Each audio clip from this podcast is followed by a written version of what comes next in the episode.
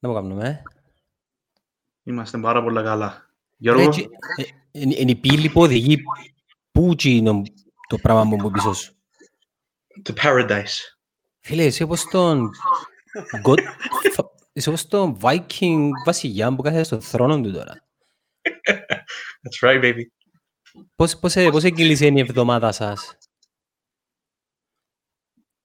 Γιώργο, Αφήνω τον Ανδρέα να απαντήσει. Κατάσταση με... Α. Έβρετε τα. εντάξει, εγώ όλη μέρα μαϊρεύω και τρώω. Κιλ- Κιλά βάλεις. Όχι, επειδή κάνω γυμναστική. Ναι, άντε ρε. Και δεν, και δεν, και δεν τρώω τη νύχτα. Τρώω με- ως το, ως το μεσημέρι, ως τις τρεις και μετά κλείω, κλείω το στόμα μου. Ε, κατάλαβα ότι το, το μυστικό για, για να χάσεις κιλά είναι να κλείσεις το στόμα σου. Να με μιλάς, να με τρώεις. Να μην τρώεις, ρε. Εγώ είμαι από τους τύπους που αν ξυπνήσω το πρωί και έχει μακαρόνια του φούρνου χτεσινά να τα φάω. Ναι. Την περασμένη εβδομάδα νομίζω επειδή έκαναν κλέφτικο, Μμμ. εξύπνησα το πρωί και είχα δύο κομμάτια κρέας κλέφτικο. Έσφαξε ο πέχτερός μου, έσφαξε ο πέχτερός μου προ- προ- προχτές ένα τσουρούι. Α, Παναγία μου. Μάλιστα. Μ' αρέσει πολύ διαφορά το πότε έρχεται το κρέας σου. Α. Συ- Σύστησμα στο σημερινό μας καλεσμένο, Αντρέα. Λοιπόν, ο Γιώργος, τούζαμε, ε, είναι ο κουμπάρος μου, είναι ο άνθρωπος που επάντρεψε.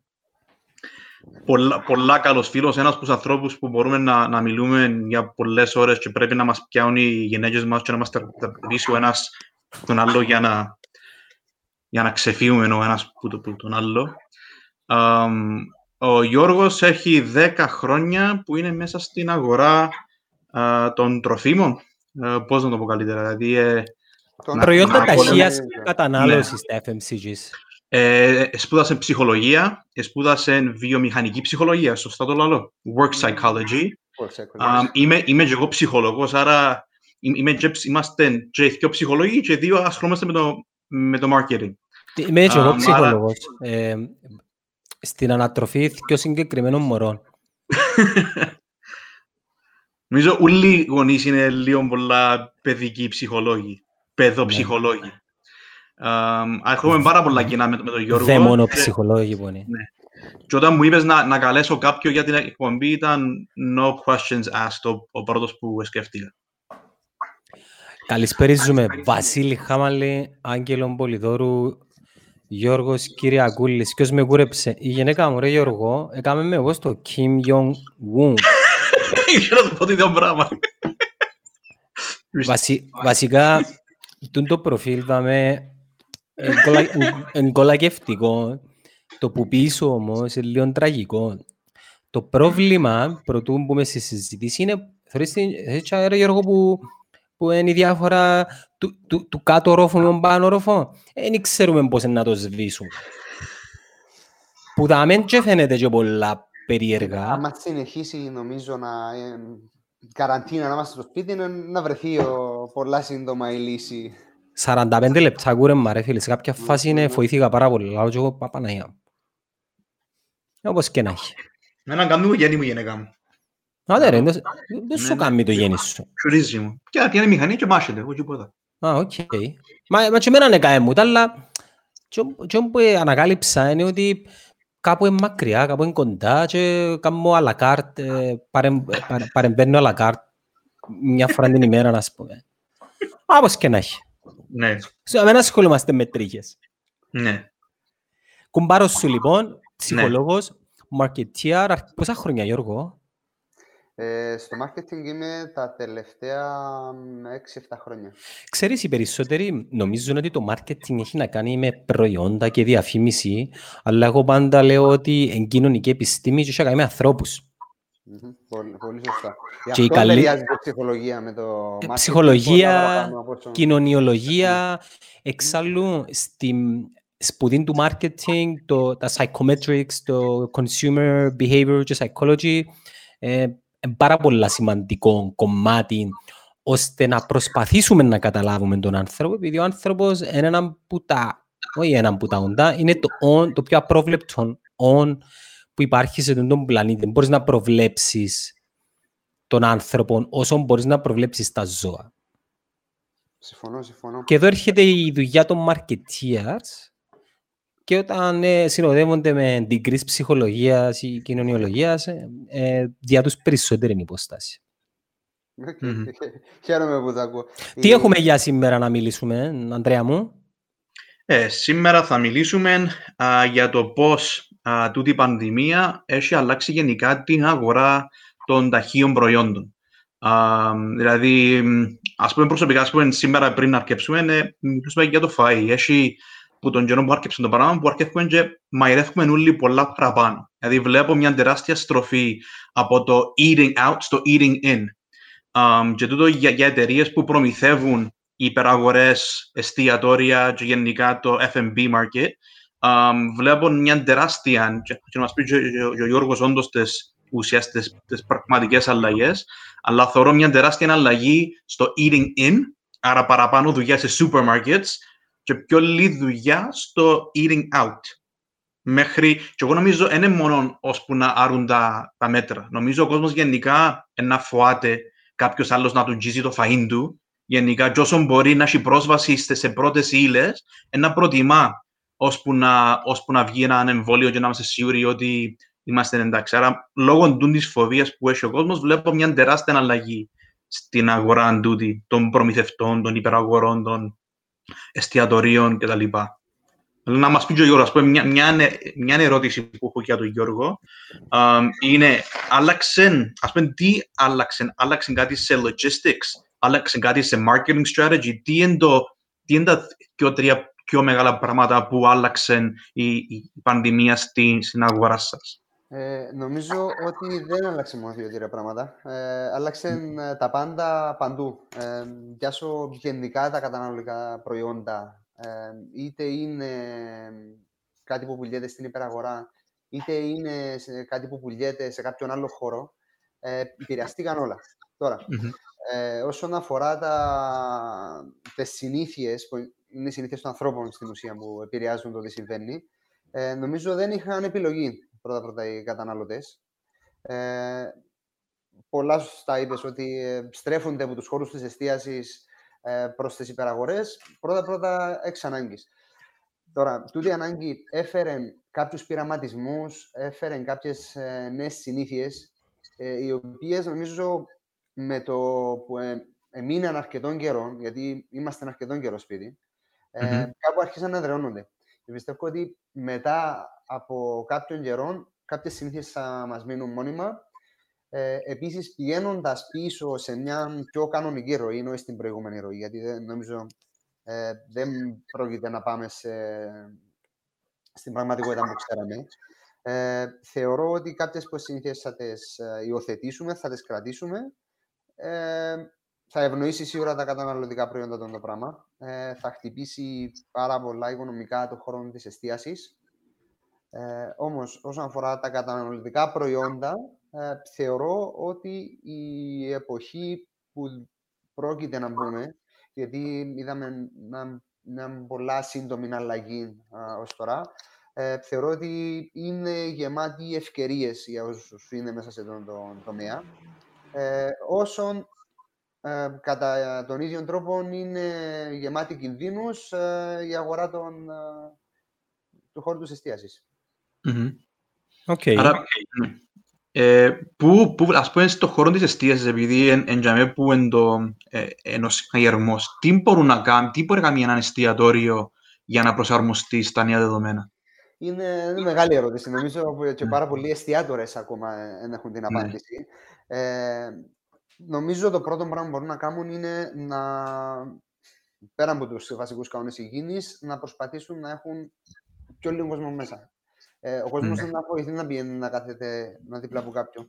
Όμως, ε, πριν ακόμα να φτάσουμε ε, στο Μμμ. να πάει κάποιος στο εστιατόριο, υπάρχουν χώροι ακόμα και σήμερα που τους ε, επισκέπτεται ο κόσμος, όπως είναι ένας φούρνος για παράδειγμα, στον οποίο θεωρώ ότι ε, είναι μια μικρογραφία του τι πρόκειται να συμβεί μετά. Ε, η δουλειά έπαιζε απότομα σε κάποιες ε, συγκεκριμένες κατηγορίες και φαίνεται ότι ο κόσμος άρχισε να λαμβάνει πάρα πολλά υπόψη το θέμα της υγιεινής. Μμμ. πέραν α, των ούλων, το τι, πώς θα λειτουργήσει σαν ένα εστιατόριο ε, πραγματικά είναι ε, κάτι που δεν μπορώ να, Μμ. να πω με καμιά βεβαιότητα. Ναι. Ε, θεωρώ ότι θα έρθουν δύσκολες οικονομικές συνθήκες γενικότερα για, τα, για τον τομέα, γιατί ο κόσμος πρώτον δεν θα εμπιστεύεται, δεύτερον έχτισε έναν status quo τώρα, μια νέα πραγματικότητα, ε, η οποία όσο επιτοπλίστων ε, είναι στο σπίτι του. Που Μμ. πιστεύω Ας- περισσότερο Ας πούμε, ε, μίλουν χτες με έναν πελάτη μου α, που έχει εστιατόριο και η δικός, ο δικός του τρόπος προσαρμογής ήταν ότι πρέπει να χρησιμοποιήσει τα assets που έχει, δηλαδή τους υπαλλήλους του, δηλαδή ο chef αντί να, να αλλάξει το menu και να είναι ένα menu πιο φιλικό για, για διανομή, για delivery um, και, και οι σερβιτόροι να γίνουν delivery guys. Δηλαδή, Μέχρι να τελειώσει το πράγμα, πρέπει, πρέπει να... Και, είχε και μια άλλη ιδέα που δεν δεν μπορώ να την πω ακριβώς τώρα, Um, αλλά εν τούτε το, το να μπορεί να χρησιμοποιήσεις τα assets που έχεις, το, το ανθρώπινο δυναμικό, την, την τέχνη που έχεις και γενικά και, και τη φήμη σου για να προσαρμοστείς ή προσωρινά ή και μακροπρόθεσμα. Ε, θεωρώ ότι Νομίζεις μια, καλώς, του, του, του, μια καλή λύση; ε, είναι, είναι ίσως η καλύτερη, αν είμαι ειλικρινής. Ε, θεωρώ όμως ότι κάποιος για να μπορέσει να δουλέψει αύριο ε, πρέπει ήδη να έχει ξεκινήσει να χτίσει το σύστημα το οποίο να το επιτρέψει να πάει παρακάτω. Όπως το είδαμε και σε Ναι. άλλες ε, κατηγορίες. Τώρα, το θέμα του προσωπικού θεωρώ ότι εφόσον δημιουργηθεί μια νέα κατάσταση πραγμάτων, ε, να υπάρξουν νέες ανάγκες ε, που την άποψη είναι ότι να πρέπει να διοχετεύουν σε νέα κανάλια ή με διαφορετικούς τρόπους, το προσωπικό σίγουρα μπορεί να στηρίξει αυτή την προσπάθεια. Ε, Ναι. Και χρειάζεται ο καθένας να είναι δεχτικός στο τι πρόκειται να έρθει, γιατί ήδη άλλαξε. Απλά περιμένουμε να δούμε τι, τι θα γίνει. Ναι. Και νομίζω ότι πρέπει να προσαρμοστούν και γενικά στην online διαφήμιση. Δηλαδή, ή να μάθουν ήδη να κάνουν διαφήμιση, ή να, να συνεργαστούν με κάποιον agency, α, ή να μπουν στο foodie ή σε κάποια άλλη πλατφόρμα, ή και τα τρία. Δηλαδή, Ναι. τούτη η αλλαγή τώρα, τα εστιατόρια πρέπει α, άμεσα, επειδή είναι για μένα που να έρχεται η, η νέα δουλειά. Ε, σίγουρα το κομμάτι του ε, digital δεν μπορούν να το παραλείψουν. Ε, είναι σίγουρο το πράγμα. Απλά ε, εγώ προσωπικά πιστεύω ότι δεν, δεν είναι τομέα στον digital που πρέπει να εστιαστείς μόνο σε εκείνον σαν ε, η συνολική λύση. Το Ναι. digital είναι ένα κομμάτι του γενικότερου puzzle. Γιατί ε, πρόσεξα λίγο πριν γίνονται τα όλα. Ε, η παρατήρηση μου ήταν ότι πολλοί κόσμος στρέφεται στο digital ψάχνοντας να βάλει έναν ε, social media manager θεωρώντας ότι θα καλύψει όλο το κομμάτι του marketing ε, που δεν είναι σε καμιά περίπτωση ε, κα- τούτο που χρειάζεται. Είναι τόσο περίπλοκο το κομμάτι όλων που πρέπει κάποιος να δει από το ίδιο του το προϊόν, γιατί ο, ο κόσμος άλλαξε και καταναλωτικές συνήθειες. Πέρα από το α, άλλαξε τις καθημερινές του συνήθειες. Πρέπει να ξεκινήσει από το προϊόν του, πρέπει να ξεκινήσει πώς θα το ιδιοσχεδεύσει, πώς θα το μ, επικοινωνήσει παρακάτω. Και δεν είμαι σίγουρος αν είναι μόνο το digital που πρέπει να εστιάσει. Υπάρχουν κανάλια επικοινωνίας τα οποία μάλλον ακόμα δεν τα είδαμε, αλλά θα είναι σίγουρα κανάλια επικοινωνίας που θα χρησιμοποιήσουμε ε, Μμμ. στο άμεσο μέλλον.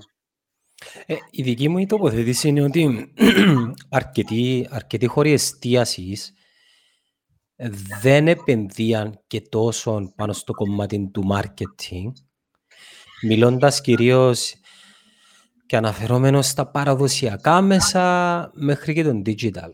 Εκείνο που τους βρίσκει σήμερα είναι μια ομή πραγματικότητα γενικά να επικοινωνήσουν.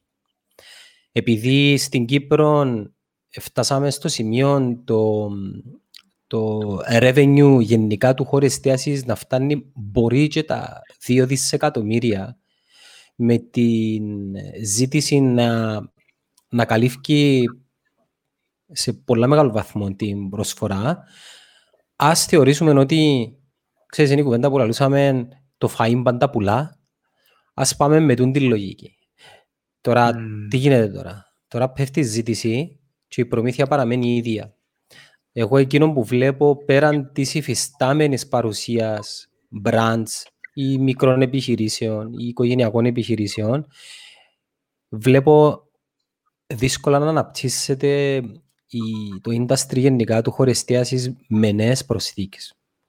Άρα τούτο τι σημαίνει; Τούτο σημαίνει ότι σταματά να αναπτύσσεται με το ρυθμό που αναπτύσσεται πριν. Ε, έναν, έναν brand το οποίο διατηρούσε, για παράδειγμα, μέχρι και δύο καταστήματα, θεωρώ ότι είναι να μείνει και αμέ. Τουλάχιστον τα επόμενα δύο χρόνια. Κάποιες νέες προσθήκες οι οποίες πιθαν, πιθανόν να ήταν στα σκαριά για να έρθουν ή θα παγωποιηθούν ή θα καθυστερήσουν. Και νο, Α, νομίζω ότι έσμε.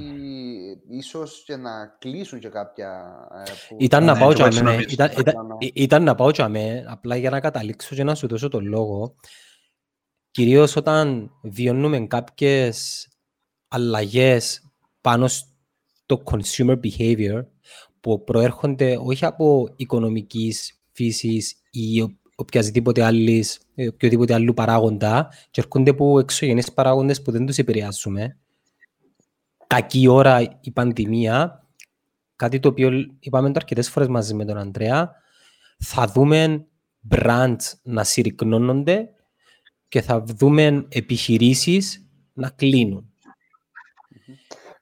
Κατά, κατά τα ένα κομμάτι της αγοράς, για να μην το Κοίταξε, να μην πολλά απετσιοδοξία, να, να σε το πράγμα. Να σου πω κάτι, ο, ο λόγος που πιστεύω ακραδάντα ότι θα, θα κλείσει είναι ότι δεν προλαβαίνουν πρώτον να στήσουν τα κανάλια επικοινωνίας και να δημιουργήσουν καινούργια κανάλια ε, προσφοράς του προϊόντος, βλέπετε delivery, και δεύτερον, κοστίζει η αλήθεια να λέγεται κοστίζει, προποθέτει μια αρχική επένδυση. Και τρίτο, θέλουν χρόνο μέχρι να το μάθουν. Άρα που ερχόμαστε, και να καταλήξω, ναι. ερχόμαστε στην πιο βασική φιλοσοφία ότι πρέπει πάντα να είσαι έτοιμος. Πρέπει πάντα να είσαι έτοιμος. Κάποιοι ήταν έτοιμοι. Ε, υπάρχει ναι. μια επιπρόσθετη δυσκολία, του... πάνω, απλά προσθέτοντας εδώ που ανέφερες, ε, που είναι η έλλειψη των χρημάτων πλέον μέσα στην αγορά. Η έλλειψη του τουρισμού θα δημιουργήσει μεγάλο κενό. Τούτο βλέπω το μετά το ε, φθινόπωρο. ακόμα, να, ακόμα να ανοίξουν τα ταμεία. Αν και αρκέψε, Απρίλης κανονικά η σεζόν πρέπει να αρκέψει, ναι. Ε, είναι πάρα πολλά σημαντικοί μήνες από Απρίλιο μέχρι και Οκτώβρη.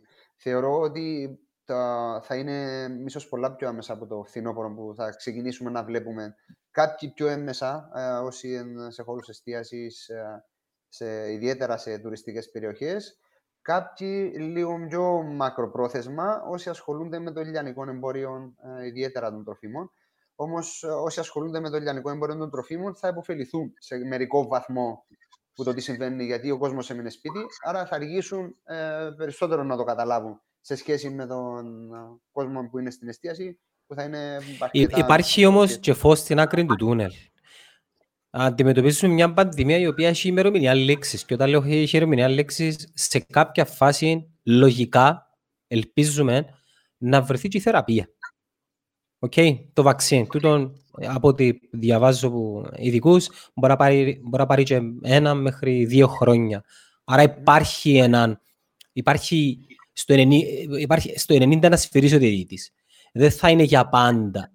Άρα εμείς πρέπει να, ε, αν ήμουν εγώ εστιατόρας ή ήμουν ιδιοκτήτης ή ήμουν shareholder ενός ε, franchise, θα, θα έπαιζα μήνα με ξαφνικές αντεπιθέσεις, έτσι, να χρησιμοποιήσω και μια ε, ποδοσφαιρική δηλαδή, ορολογία. Λίγο πιο συγκεκριμένος. Εκείνο που θέλω να πω είναι να δούμε πώς μπορούμε να γλιτώσουμε έξοδα, αρχίζοντας πρώτα από, από περιττά έξοδα. Και αποκλείω σε πρώτο στάδιο λόγω φιλοσοφίας μειώσεις μισθού αλλά και μειώσεις προσωπικού, το οποίο είναι αναπόφευκτο. Παιδιά, ε, η κρίση είναι να μας χτυπήσει την πόρτα. Δεν πρόκειται να μενταράξουν οι δείχτες σε όλα τα φάσματα της οικονομίας. Ανεργία, ε, GDP, ε, growth, να αλλάξουν, να πάμε προς τα κάτω. Θέλω να χτίσω πάνω σε αυτό που λες παίρνοντας μαθήματα από την προηγούμενη κρίση. Ε, ήρθε. Εντάξει, στην προηγούμενη κρίση, κρίση ήταν πιο άμεσο το. Ήταν χρηματοπιστωτική. Ναι, ήταν, ήταν άμεσο το αποτέλεσμα πάνω στην αγορά των καταναλωτικών προϊόντων. Τώρα θα είναι λίγο πιο μετά που θα, θα ξεκινήσουμε να βλέπουμε το αποτέλεσμα.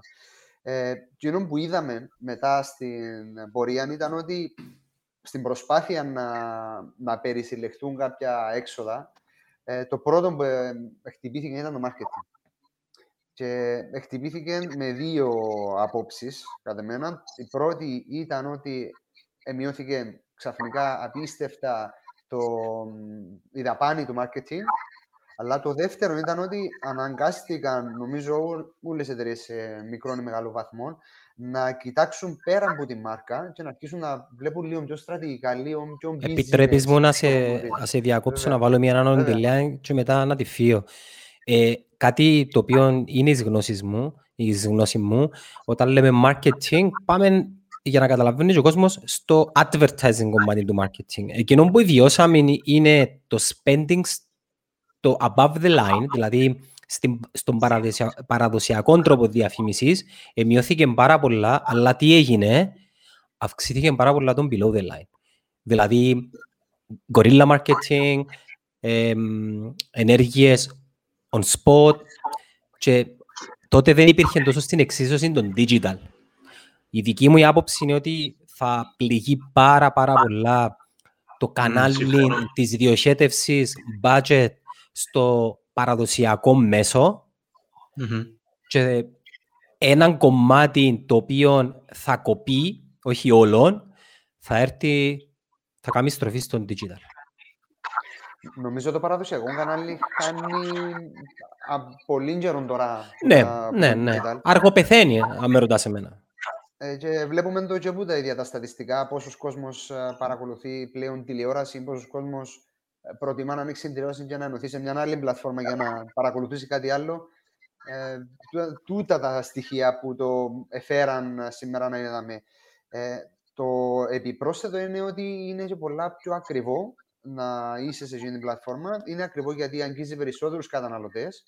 Αλλά συμφωνώ ότι εφόσον μπορώ να, ναι, μεν, να δαπανίσω πιο πολλά κατά άτομο που φτάνω στο below the line, όμως το μήνυμα μου θα είναι πολλά πιο στοχευμένο και πολλά πιο σωστό. Και, και συνδεδεμένο με πώληση. Και συνδεδεμένο με άμεση πώληση.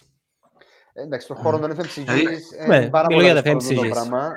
Ε, επειδή ο κόσμος προμηθεύεται από κάποιον άλλο σημείο και όχι που είχαμε να το δεις. Δηλαδή, πολλά άλλα προϊόντα είναι available online την ώρα που θα δεις τη διαφήμιση.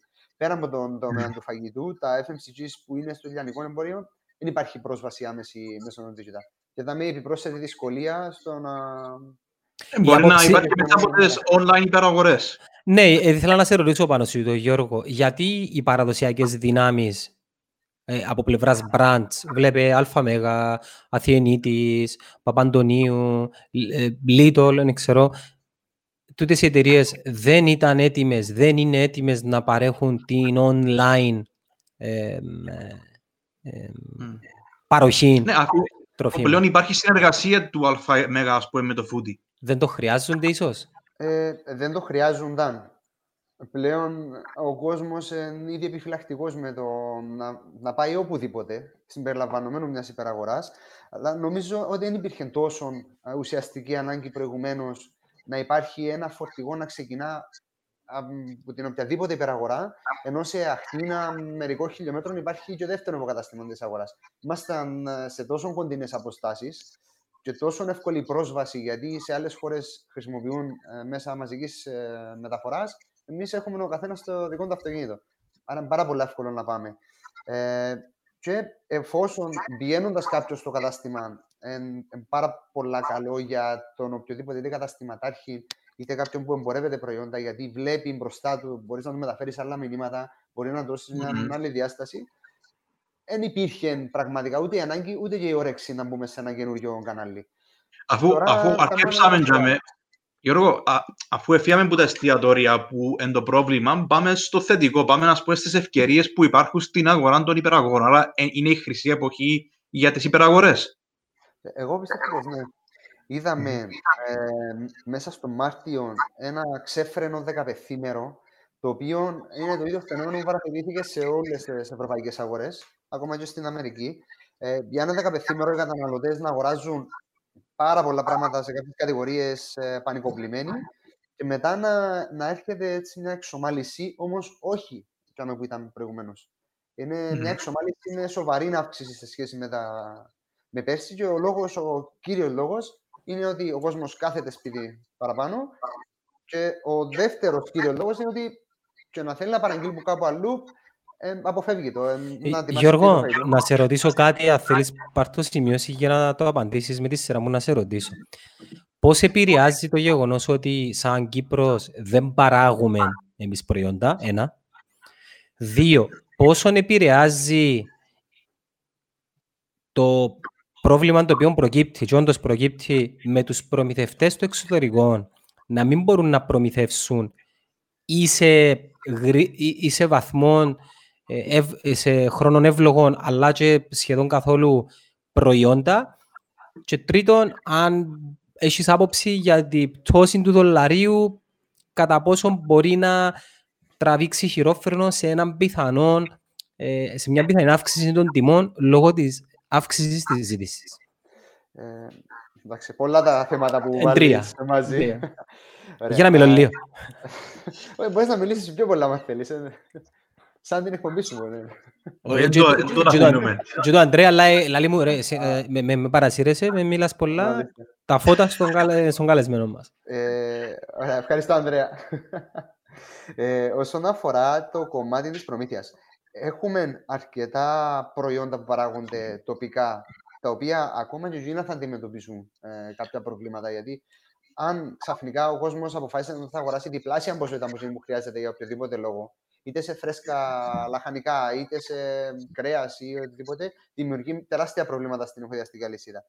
Ε, όπως όπως είδαμε και εμείς, είδαν και όλες οι ευρωπαϊκές αγορές, μέσα σε πολλά σύντομο χρονικό διάστημα, ο κόσμος να πανικοβάλλεται, να αγοράζει πάρα πολλά.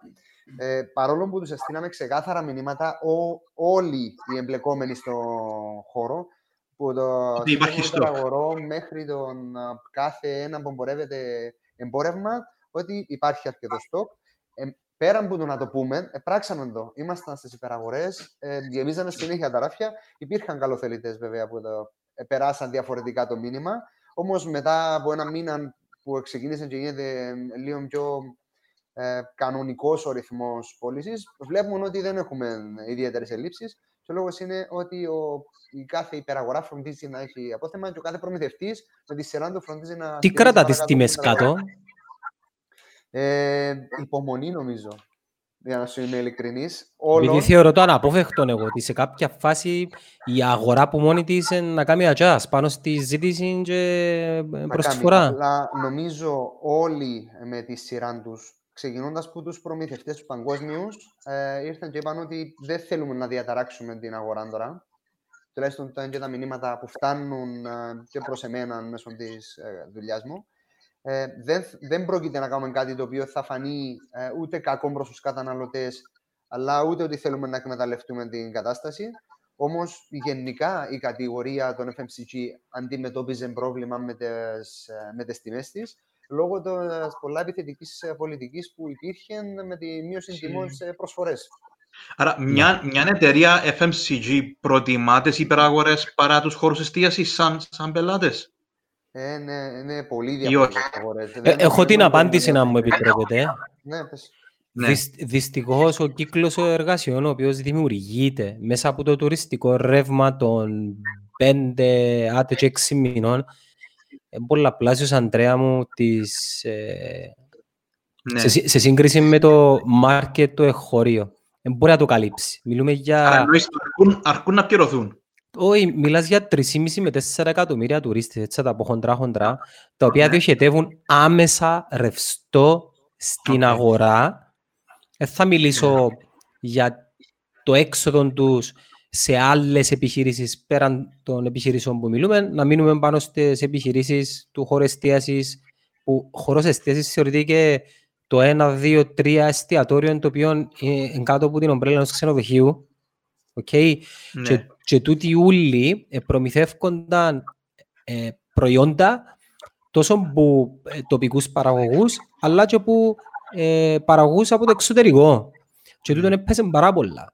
Και δύσκολα μπορεί να καλυφθεί με τη ζήτηση της εχ- του εγχώριου καταναλωτή. Ε, πάρα πολλά uneven. Ε, Καταλάβες. τούτον, τούτον εν, εν να φανεί πολλά, πολλά το καλοκαίρι. Ήδη εφανήκε Αυτό να είναι- με ρωτάς εμένα, επειδή... Ναι, ε, Εγώ ο- ο- θεωρώ ότι- Να ρωτήσεις τον ναι. Γιώργο, ας πούμε, Γιώργο, ας πούμε, ε, αυξηθήκαν οι πωλήσεις ή ε, μεταφερθήκαν Ε, Ναι, ε, στο μετά σύνολο είναι τους.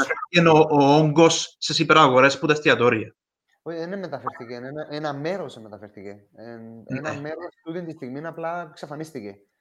Και εν τούτο που πρέπει να μας ανησυχήσει. Ε, Ναι, όχι αλλά το- over, overall, εμ, άρα overall εμ, πιο χαμηλές ε, οι πωλήσεις.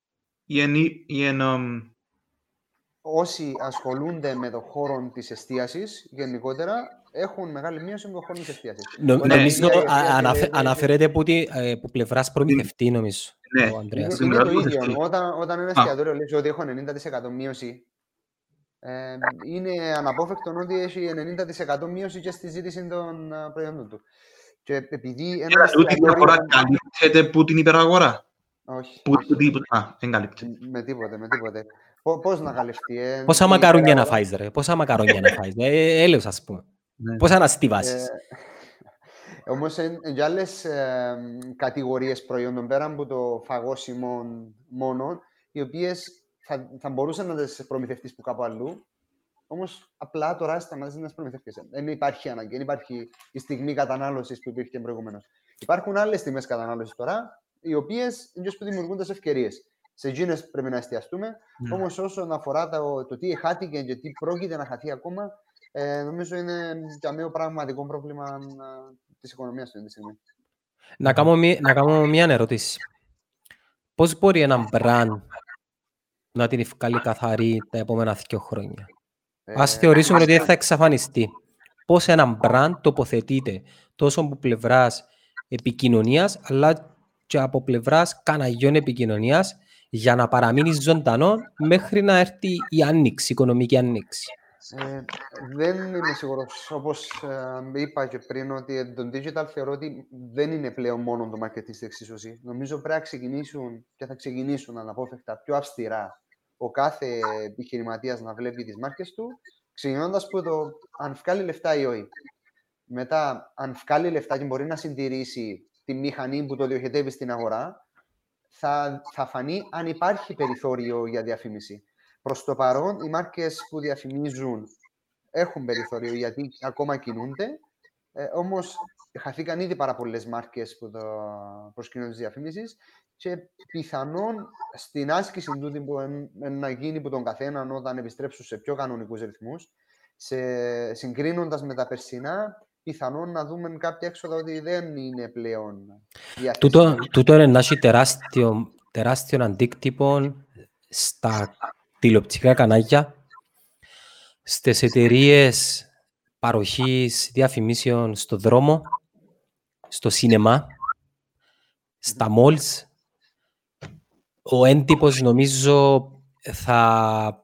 Δεν ξέρω που- τι, ρή- τι, τι ρήμα να χρησιμοποιήσω θα ε, Γενικό ρήμα. εκνέψει, ε, ναι, θα, θα, κάνει, θα, θα κάνει το κύκνιο άσμα. Θεωρώ ότι τούτη η κρίση θα σκοτώσει τον έντυπο τύπο. Ναι. Κοίτα όμως, όλοι τούτοι εστραφήκαν στον digital. Έτσι Ο και, κάθε αλλά, αλλά ένας τώρα είναι νομίζω... πλέον, α, Ναι ρε Γιώργο, αλλά να σου πω κάτι. Όταν λέω θα σκοτώσει, ε, δεν εννοώ μόνο το εμπορικό. Τον δημοσιογράφο, την πένα, τον σελιδωτή, τον τυπογράφο, τον προμηθευτή χαρτιού. πράγματα τα οποία- Μμ. Ναι, ναι, ναι, όντως. Ναι, Ναι. θα, θα τους σκοτώσει. Ε, κάμεραμαν, reporter, reporter επειδή δουλεύκα part-timers, θα, θα τους σκοτώσει.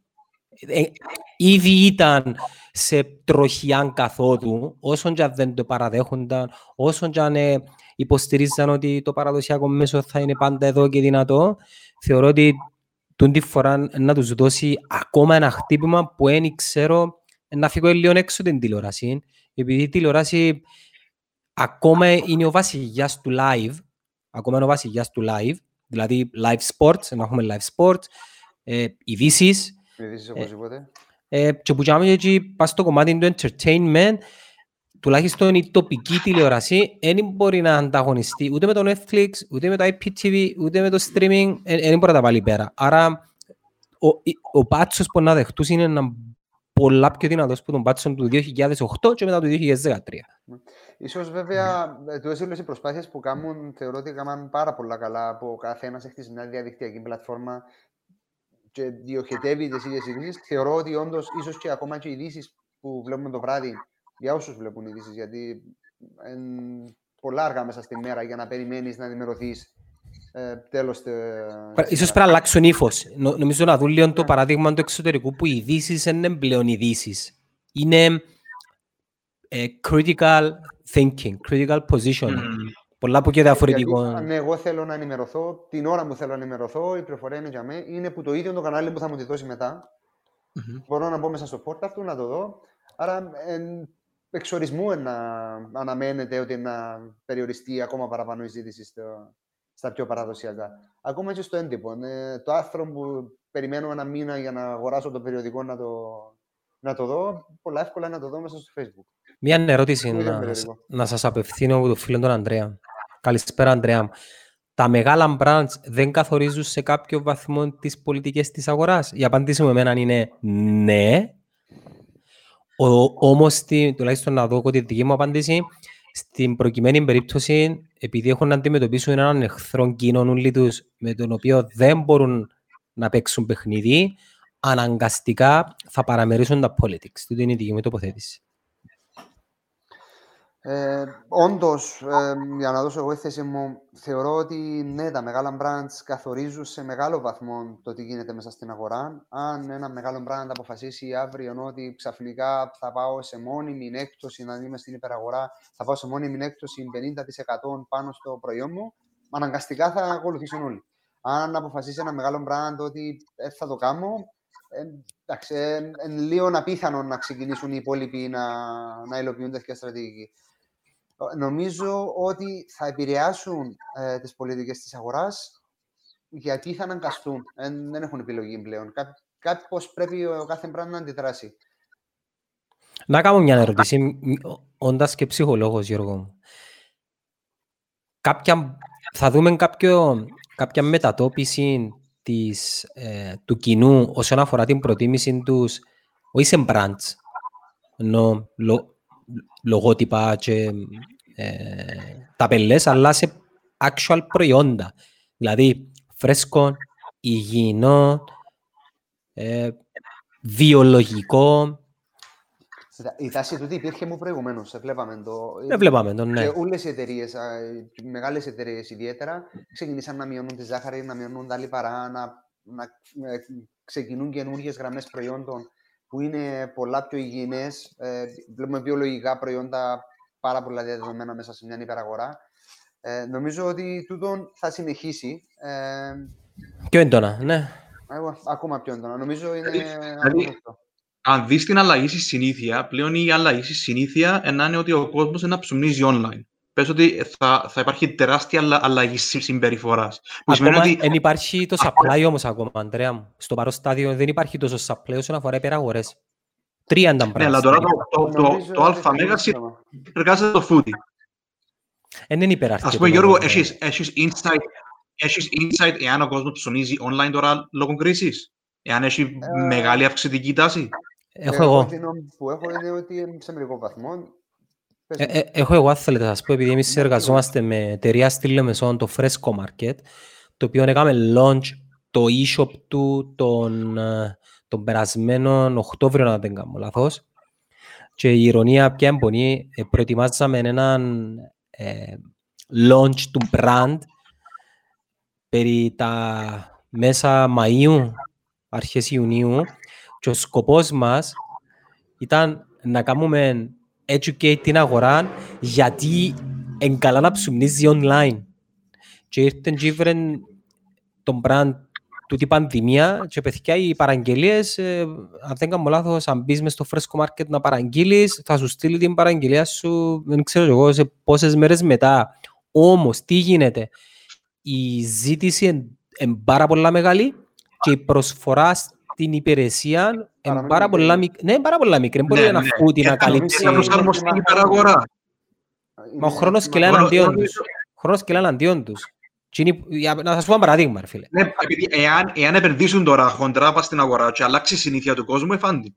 Ε, Εμπίστευτο ότι να αλλάξει η συνήθεια. Νομίζω ότι θα, θα δούμε απότομα την αλλαγή όταν θα καταφέρει ε, μια από τις υπεραγορές να λασάρει δική της πλατφόρμα. Γιατί να λασάρει δική τη Ναι. πλατφόρμα σημαίνει ότι ήβρε τον τρόπο να προμηθεύει πάρα πολλά μεγάλο κομμάτι της αγοράς. Νομίζω εκείνο θα είναι ένα σημείο που θα αλλάξει άμεσα την Ναι. αγορά. Ή, ή μπορεί να έρθει το, το Amazon, μπορεί να συνεργαστεί το Amazon με, με καμιά υπεραγορά μεγάλη. Νομίζω ότι έχουμε αρκετά δυνατές υπεραγορές οικονομικά και μπορούν να δουλέψει ο καθένας μόνος του.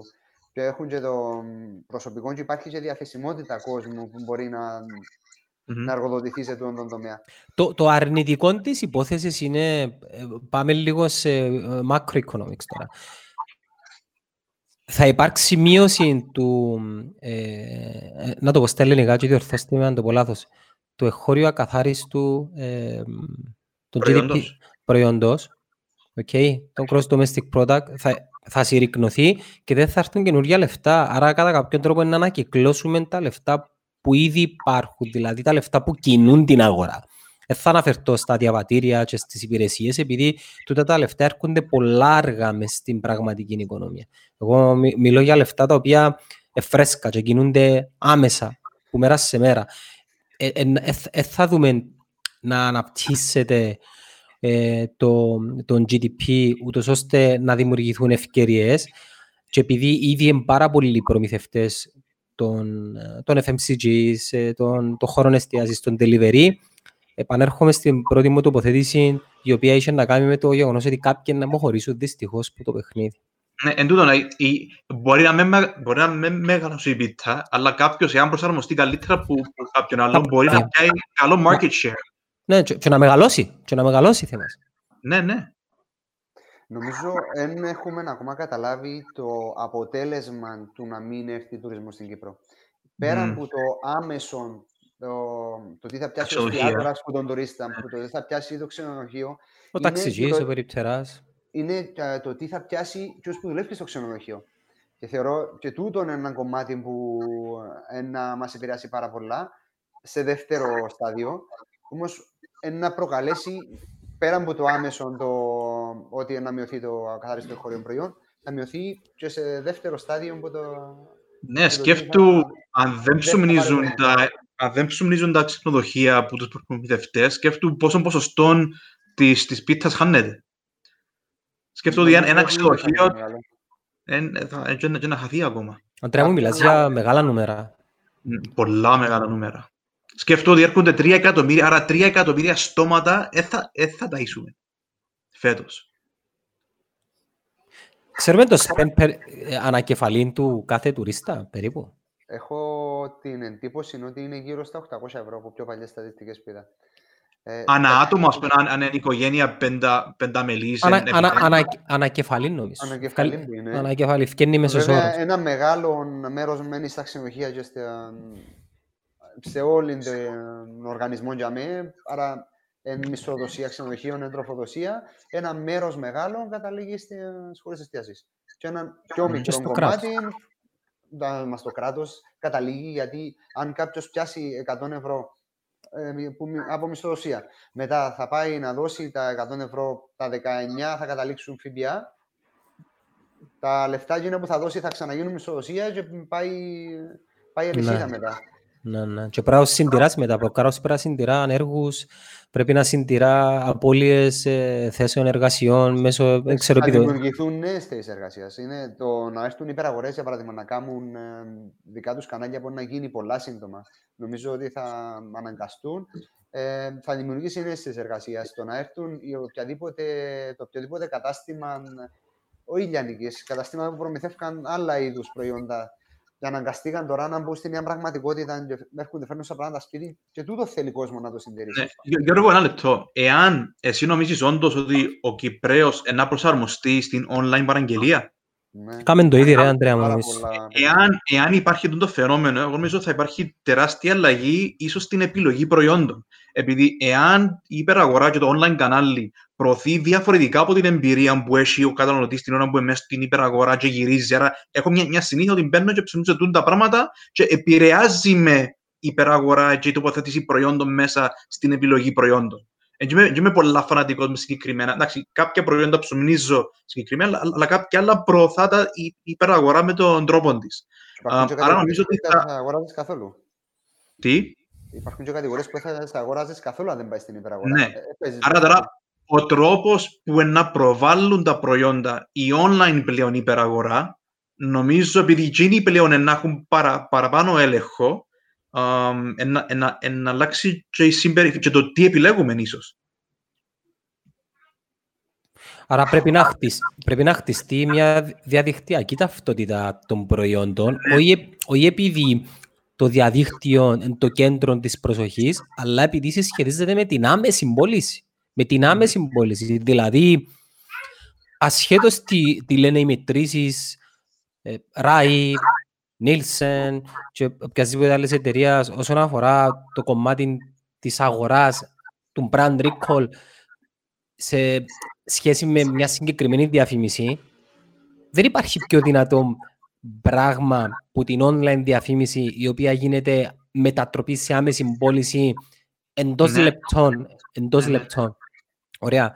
Και αρκετοί οι οποίοι ε, να, ε, ε, να χάσουν, δηλαδή, ε, θα καταφέρουν να, το διαπι... να αντιληφθούν το, το, το πράγμα, ε, να χάνουν λεφτά, λεπτών που περνά και θα, ε, θα Ας κάνουν πούμε, πράξη. Ας πούμε, σκέφτω ένα, ένα σενάριο, εγώ τώρα να είμαι στο website και να ψάχνω για μια συνταγή και να μου βγάλει όλα τα, τα προϊόντα και να μπορώ με ένα κλικ να, να πιένει στη σελίδα της υπεραγοράς και η λίστα έτοιμη για αγορά. Ναι. Νομίζω Δηλαδή, ότι πρέπει- τούτο είναι το μέλλον του marketing, ε, της marketing επικοινωνίας και όχι τα παραδοσιακά όπως τα ξέραμε. Ακόμα και στο digital, όχι με τον παραδοσιακό τρόπο όπως το ξέραμε, γιατί ξεκίνησε και γίνεται Μμμ. πάρα πολλά clutter. Σε τούτη αγορά clutter εννοώ ότι μπαίνεις μέσα σε μια σελίδα, βλέπεις διαφήμιση δεξιά, αριστερά, πάνω, κάτω και ένα banner που έρχεται πάνω σου και προσπαθεί να σου μεταφέρει ένα μήνυμα. Νομίζω ο καθένας αγνοεί τα... Εντάξει, δεν Γε- πρέπει όλα. επίσης. Ε, ε, Γιώργο, μου, εγώ το συγκεκριμένο, το συγκεκριμένο τρόπο διαφήμισης, εγώ ε, προσωπικά χαρακτηρίζω το marketing 2010. Δηλαδή το banner που μπαίνει μέσα σε ένα πόρτα να θυκευάζεις μια είδηση και ευκαιρνεί μέσα στα μούτρα σου, είναι άκρος ενοχλητικό, δεν είναι καθόλου Ναι. στοχευμένο και πραγματικά δεν συνδέει την πώληση με το κοινό το οποίο πραγματικά θέλει ο, Ναι. τον brand. Δεν Τώρα πρέπει να θέλει αντι- creativity, θε- ναι, θέλει δημιουργικότητα. Θέλει δημιουργικότητα, θέλει εξυπνάδα, θέλει... Και θέλει χρόνο. testing. Θέλει Ναι. χρόνο. Πολλά δύσκολα μπορεί να... Κοίτα, ένα πράγμα το οποίο αναγνωρίζω στα παραδοσιακά μέσα είναι ότι ο καταναλωτής εμπιστεύεται πιο γρήγορα και περισσότερο έναν brand μέσω των παραδοσιακών μέσων.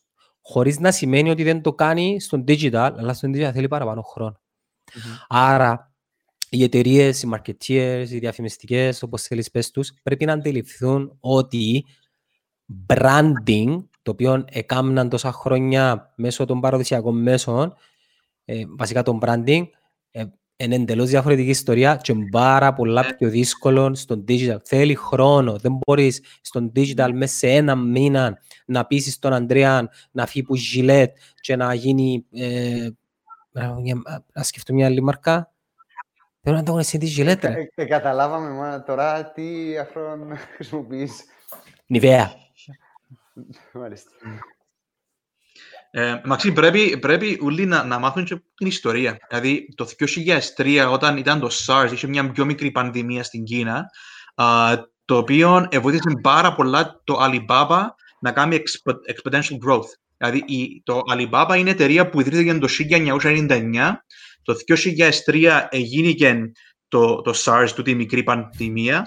Α, και επειδή ο κόσμος εμείνει και σπίτι και έπρεπε να αναγκαστικά να επιλέξει μια online αγορά, τούτη η αλλαγή συνήθειας των Κινέζων έφερε τεράστια αύξηση σε, σε πωλήσεις για το α, α, Alibaba. Άρα ζούμε παγκόσμια ε, τούν το γεγονός ότι, ότι ο κόσμος είναι σπίτι και αναγκαστικά αλλάσει συνήθειες οι οποίες, μα μιλούμε, έχει, πα- έχει έξι εβδομάδες τώρα. Μια, μια, συνή, μια, μια συνήθεια για να, για να γίνει solid θέλει όντως, θέλει 30-40 μέρες. Άρα εγώ Νομίζω πιστεύω ότι... Περάσαμε καλά το σημείο εκείνο. Άρα, εγώ νομίζω ότι πρέπει οι εταιρείες να καταλάβουν ότι έγινε και κάτι τεράστιο σε θέμα αλλαγής συνήθεια σε online αγορές. Και πρέπει, ας πούμε, όπως είπε ο Γιώργος και εσύ, με μια σιγουριά ότι μάλλον ο κόσμος που θα μέτια να πάει, είναι να ψουμνίζει online. Εν, εν να μπει στον κόπο να κάνει το πράγμα. Άρα, οι εταιρείες που τα τώρα, όποιος ασχολείται, όποιος επηρεάζεται από την αγορά, πρέπει να σκεφτεί δημιουργικά και να βάλει κάτω ιδέες και να, και να, και να, και να σε εφαρμόσει τώρα. Ε, υπάρχει και ένα κομμάτι που θέλει πάρα πολύ προσοχή. Επειδή, Γιάννο, είπες προηγουμένως για μια συγκεκριμένη ε, αλυσίδα, για ένα συγκεκριμένο κατάστημα που τροφοδοτεί διαδικτυακά, ότι κάνει πάρα πολλές μέρες, νομίζω είναι και ο κίνδυνος κοινό. Ότι να δούμε πάρα πολλές προσπάθειες, ε, οι οποίες κάποιες που γίνονται θα είναι κακές προσπάθειες και μάλλον ζημιά θα κάνουν στη μάρκα. Ε, εντάξει, οι συγκεκριμένοι οι οποίοι το επιχειρήσαν ήταν ήδη μέσα στον χώρο και ξαφνικά βρεθήκαμε πάρα πολύ ζήση και τούτος ήταν ο λόγος που δεν μπορούσαν να παρέχουν τις υπηρεσίες τους έγκαιρα. Ε, Όμως νομίζω ότι είναι μεγάλο κίνδυνο για κάποιον που να επιχειρήσει ένα νέο βήμα. Ε, το, στην αρχή μόνο να ξεκινήσει να μην, τα, να μην του βγει όπω θέλει χρονικά, να μην του βγει όπω θέλει σε ποιότητα και να το στιγματίσει το πράγμα και για παρακάτω. Και ίσω να είναι και τούτο ένα λόγο που καθυστερούν κάποιοι να λασσάρουν τι online υπηρεσίε. Ε, ναι, η αλήθεια λέγεται δεν είναι τόσο εύκολο. Υπάρχουν πάρα, πολλοί, πάρα πολλές παράμετροι οι οποίοι τις οποίες πρέπει να λάβει υπόψη ο κάθε ένας ο οποίος να ασχοληθεί με το κομμάτι του online. Ε, αναφέρομαι στον delivery, αναφέρομαι στην επικοινωνία της ώρας 24 ώρες το 24ωρο, στον τρόπο πληρωμής, επειδή υπάρχει το online payment, το cash on delivery, αντικαταβολή. Ξέρεις, είναι περίπλοκα τούτα όλα τα πράγματα. Όμως πάντα πιστεύω ότι η αγορά έρχεται και ε, γεμίζει τις τρύπες οι οποίες υπάρχουν. Ε, για παράδειγμα, μέχρι ακόμα και πριν τρεις μήνες είχαμε τεράστιο θέμα delivery. Οι πλήστοι οι οποίοι ε, τραβούσαν πίσω στο να δημιουργήσουν έναν ε, e-shop, έναν διαδικτυακό κατάστημα, ένας από τους λόγους ο οποίος τους εκαθυστέραν ή έκαναν τους να μην πίστευκουν τόσο να ξεκινούσαν άμεσα ήταν η έλλειψη της παράδοσης του προϊόντος ή των προϊόντων. Κοίταξε πόσο γρήγορα εξεπεταχτήκασαν, τουλάχιστον εγώ έχω γνώση, πέντε door-to-door delivery ε, επιλογές από εταιρείε. Mm-hmm. Και σε τοποθεσίες που κανονικά δεν ε, ανοίγονταν τα delivery, ξαφνικά βλέπουμε ότι πάνε και σε πιο απομακρυσμένες περιοχές. Ναι. Απομακρυσμένες του τύπου 15-20 λεπτά από το κέντρο, νόη ότι είναι. Ναι. Ένας σχολείο του Σωτήρη, του φίλου του Σωτήρη του Νικολάου. Τίποτε κοπέγια. Με διαδικτυακά, με βίζε με λαομό, πίσω στις παγιές μας συνήθειες. Και σε τούτε, η ερώτησή μου, ε. αυτά τρώνε θέσεις εργασίας. Πείτε το γι' αυτό. Ε, ε, το, είπαμε το. Απλά να πω στο Σωτήρη ότι Σω, Σωτήρη μου, το να, το να απολεσθεί μια θέση εργασίας επειδή αλλάζει το μάρκετ και αναγκάζεται να μετακινηθεί η συμπεριφορά του κοινού, π.χ. δεν έχουμε πλέον την γραμματεία που έκαμε δαχτύλο ε, γράφηση, δεν έχουμε τον αρχιοθέτη ο οποίος εφύλαε τα files μέσα σε μια αποθήκη με κάσες είναι αναπόφευκτο το πράγμα. Απλά έρχεται η πανδημία και επισπεύδει το. Δηλαδή, τίποτε δεν επιστρέφει Θέλω πίσω. να το δούμε θετικά το πράγμα. Δηλαδή, όταν βλέπω, γιατί είδα το, το πράγμα να γίνει στην πραγματικότητα, εργοστάσια που ε, είχαν παραγωγή χίλια πιβότια τη μέρα, λέω τυχαία νούμερα.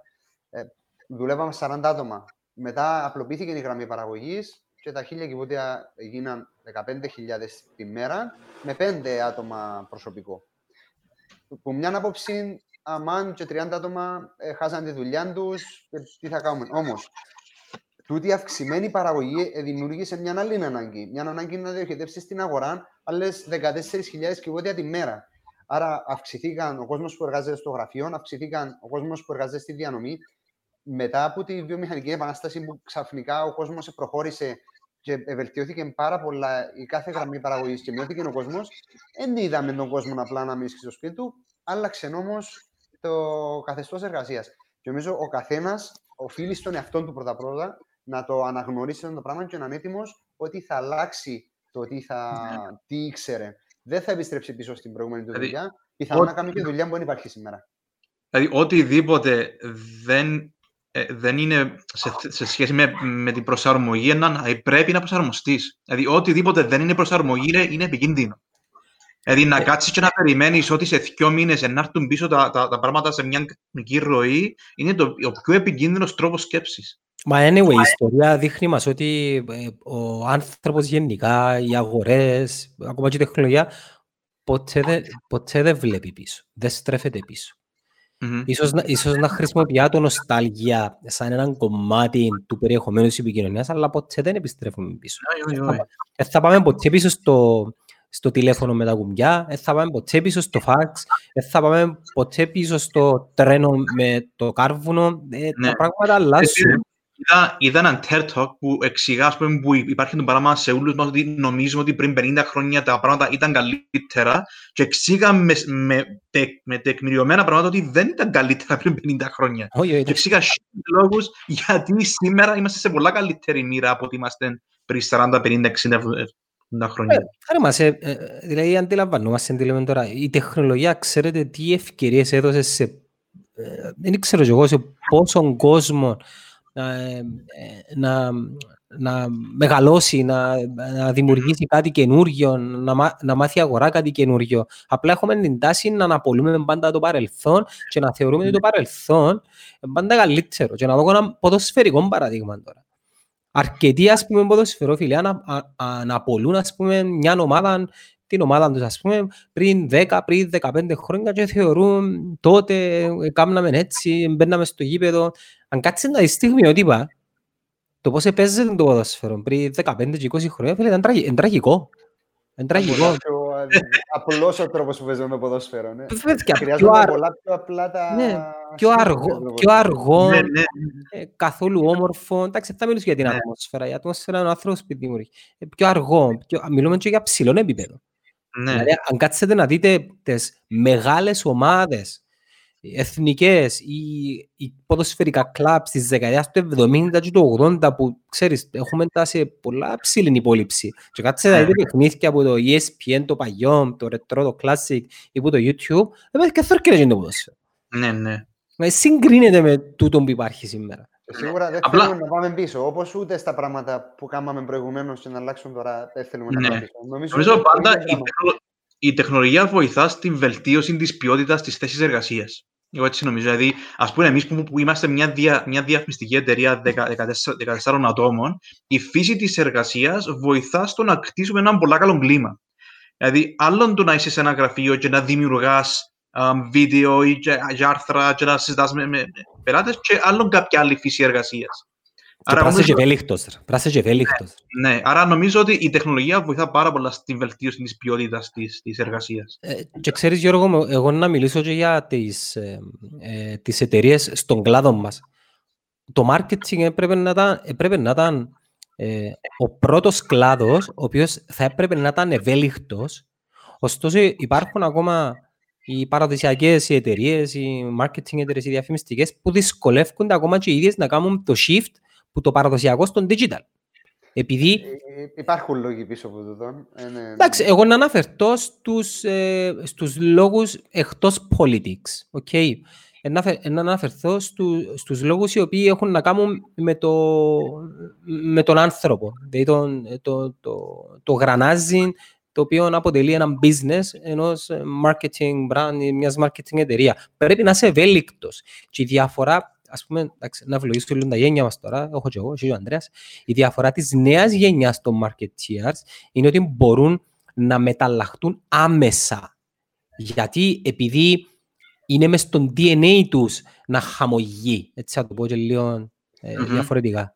Ε, υπάρχει και ακόμα ένα κομμάτι που κρατά πίσω το τομέα της διαφήμισης και πιστεύω είναι κάποιοι, δεν θα πω μ, πλειοψηφία, αλλά υπάρχουν αρκετοί που τους ίδιους τους ε, διαφημιζόμενους οι οποίοι ζητούν μια διαφήμιση και επιμένουν σε κάποια πιο παραδοσιακά πράγματα. Τούτον, εξορισμό να αφήνει το marketeer να χτίσει ιδιαίτερα καινούργια πράγματα. Θυμούμε πριν, α, πριν τρία-τέσσερα χρόνια ακόμα, όταν ε, ξεκινούσαμε κάτι καινούριο ε, στη δουλειά που ήμουν τότε, ε, προσπαθούσαμε να χτίσουμε έναν πλάνο και εγώ έσπρωχνα το ξεκάθαρα σε digital κανάλια, γιατί ένιωθα ότι για μένα ήταν το κομμάτι που έπρεπε να εστιάσουμε.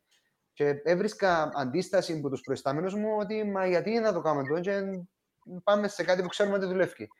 Νομίζω είναι τούτη αντίσταση που ακόμα κράτησε την αγορά για μένα. Ε, είναι επειδή ο, ο, ο, ο παραδοσιακός τρόπος σκέψης βασίζεται σε παραδοσιακά metric. Είτε τούτον έχει να κάνει με έρευνα, είτε τούτον έχει να κάνει με data, τα οποία ε, κατά κάποιον τρόπο δίνουν ένα feedback. Δηλαδή, πιάνουν feedback που old school data, τα οποία, ε, αν με ρωτάς εμένα, δεν έχουν κάποια βάση, δεν έχουν κάποια λογική. Ο- ο- Ωραίο το, ωραίο το research, αλλά το πραγματικό data όσον και θέλουμε να κατηγορούμε τα big tech company και τους αλγόριθμους τους, είναι, είναι, είναι όσο πιο πραγματικά γίνεται. Και personalized και άμεσα και σπασμένα σε ε, segments, ό,τι θέλεις ρε φίλε. Ναι. Εγώ νομίζω το πιο επικίνδυνο πράγμα σήμερα στο business είναι το mindset του επιχειρηματία που απλά δεν θα προσαρμοστεί. Ε, το, ας, ας πούμε, μου ας πούμε, ένας εστιατόρας, ο οποίος έχει μια ψαροταβέρνα στο Ζήγη και χωρίς να κάνει τίποτε, Παρασκευή, Σάββατο, Κυριακή, γεμάτος, ας πούμε. Χωρίς να κάνει... Τούτος, επειδή αν, αν για 20 χρόνια ήταν τούτο το πράγμα, η δυσκολία του να προσαρμοστεί ήταν τεράστια. Και εγώ, ας πούμε, κοινό που εισηγούμε σε ανθρώπους που ήδη δεν έχουν τα εργαλεία για να προσαρμοστούν, να, να έρθουν κοντά μας. Δηλαδή, να έρθουν σε μια, μια διαφημιστική ή σε ανθρώπους οι, οποίοι, οι, οι οποίοι αποδείξαν ότι μπορούν να προσαρμοστούν και μπορούν, ας πούμε, και εγώ και μιλώ γενικά για το τομέα της διαφημίσης, ότι να τους έχουν δουλειά με τον παραδοσιακό τρόπο και πρέπει με κάποιον τρόπο να, να, να, να, να έχουν μια νέα αγορά. Άρα... Αντρέα μου, απλά να σε διακόψω και να πω κάτι ότι ε, επαναλαμβάνω ότι μιλούμε για έναν περιθώριο δύο χρόνων. Η εμπειρία του χώρου εστίασης σε κάποια φάση είναι να επανέλθει. Απλά όταν θα επανέλθει, πρέπει ναι, να βρει... Για, για δύο χρόνια να κλείσει και να, και να ξανανοίξει. Ναι, εν τούτο που σου λέω, ότι μέχρι να επανέλθει πρέπει η συγκεκριμένη επιχείρηση, ο, ο ψαράς, ο παρέας, ο ταβερνιάρης στο Ζήγη για παράδειγμα, πρώτον, να επιβιώσει και όταν επανέλθει να είναι updated το προϊόν του, καταλάβες. Αλλά εσύ, θεω, εσύ θεωρείς πολλά εύκολο το να κλείσω για δύο χρόνια, δηλαδή όλοι οι υπαλλήλοι που είχαν ένα skill set, ποιος σου εγκυάται ότι, ότι είναι τζαμί μετά από δύο χρόνια; Όχι, πως να συρρυκνωθεί ή πιθανόν και να κλείσει υπάρχει ενδεχόμενο, ναι. κάτι το είπαμε. Απλά εντάξει, το digital δεν μπορεί να αντικαταστήσει, δηλαδή το, το online delivery ενός μεζέ για δυο άτομα ψάχνει δεν μπορεί να αντικαταστήσει την εμπειρία να πάω να κάτσω φάω. Ας πούμε στα εστιατόρια παίζει πολύ ρόλο και η κατηγορία του εστιατορίου. Δηλαδή mm. πολλά πιο δύσκολα προσαρμόζεται η ψαδαβέρνα από έναν grill house. Που, που, που, πολλά πιο λογικό να, να μπορείς να κάνεις διανομή. Νομίζω η δυσκολία μεγάλη ήταν ότι είναι άβολο να περάσεις από τόσο μεγάλη αλλαγή. Όμως, δεν ναι. θέμα πλέον αν, αν το νιώθεις ωραία ή όχι, είναι θα το κάνεις ή όχι. Ναι. Εντάξει, όπως λένε και οι Αμερικάνοι, when it's going tough, the tough get going. Πάντα ναι. ήταν η εξίσωση κάποιου να μπορέσει να προσαρμοστεί και να δείξει ότι είναι δυνατός. Επειδή, ξέρεις, ε, το, το, το, η θεωρία της, ε, του Δαρβίνου είχε να κάνει δεν είχε να κάνει με τον πιο δυνατό. Είχε να κάνει με εκείνον ο οποίος μπορούσε να προσαρμοστεί πιο εύκολα στις αλλαγές. Και στον επιχειρηματικό κόσμο είναι έτσι είναι. Καλός ή κακός. Θέλω να φανώ, ας πούμε, ας πούμε επικίνδυνος τώρα, αλλά είναι τεράστια η κρίση που είναι έρθει. Δηλαδή, στην Ελλάδα μιλούν για 10% μείον στο ΑΕΠ, που στην πιο μεγάλη της κρίση είχε 6%. Είναι Απλά ένα παράδειγμα που άκουσα. Είναι, εν, μιλούμε... Sorry, πες. Ναι, go, go ahead. Ε, εγώ απλά και μου θέλω είναι ότι δεν έχουμε παραδείγματα του τη στιγμή που το εξωτερικό. Ναι.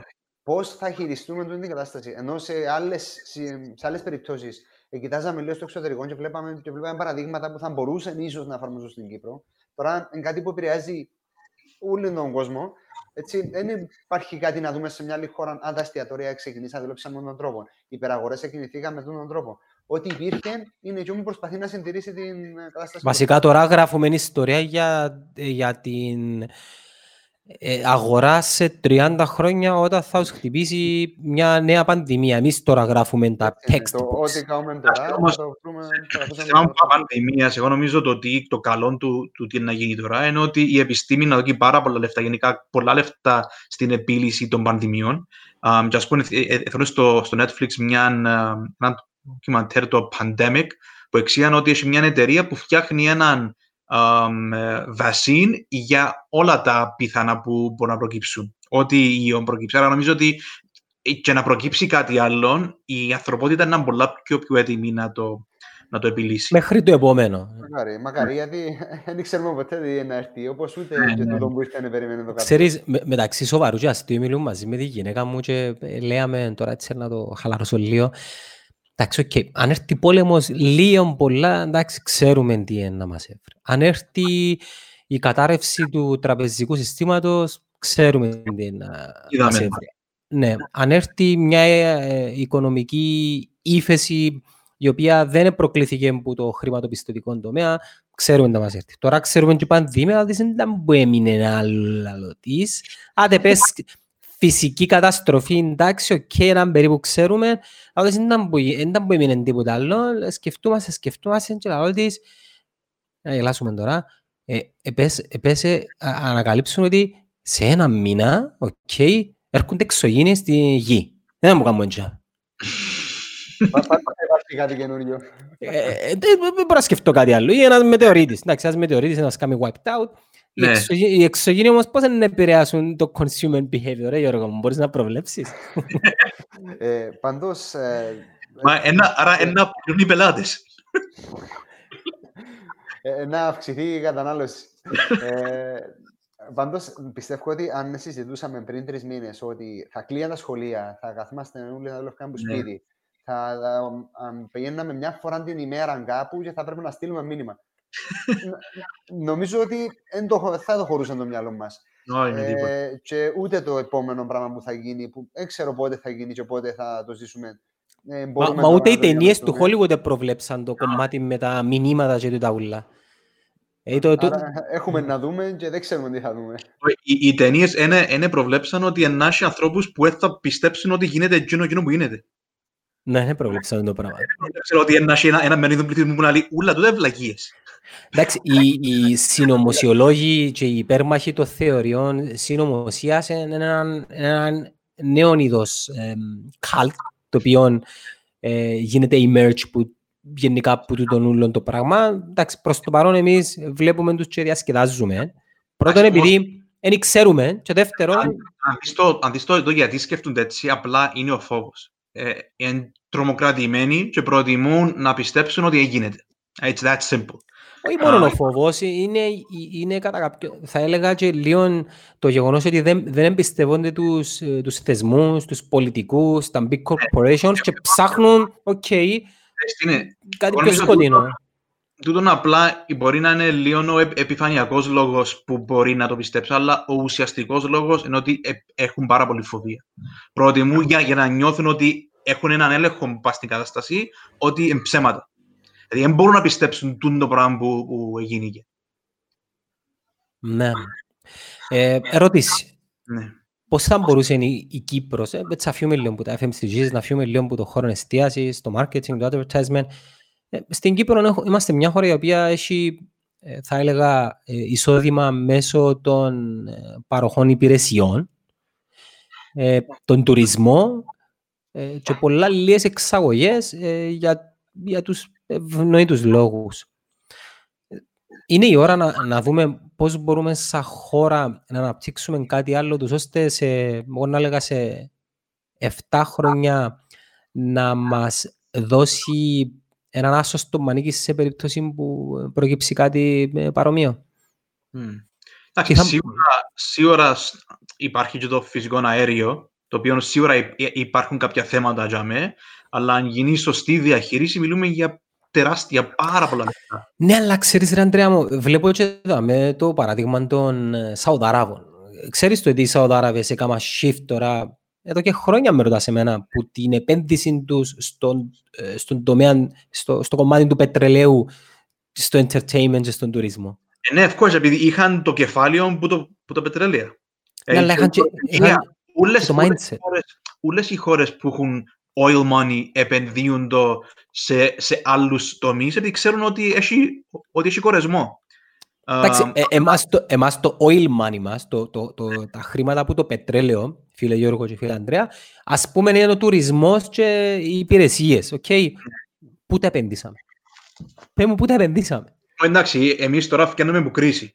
Εν και έχουμε κεφάλαια, ας πούμε, σιγά σιγά, σιγά φτιάχνουμε από πάνω. Αλλά εν και είμαστε η Νορβηγία που έχουμε δισεκατομμύρια αμ, λε- λεφτά στην τράπεζα. Ακόμα Εγώ χρωστάμε. Πέρα από τα λεφτά όμως, είναι και θέμα mindset.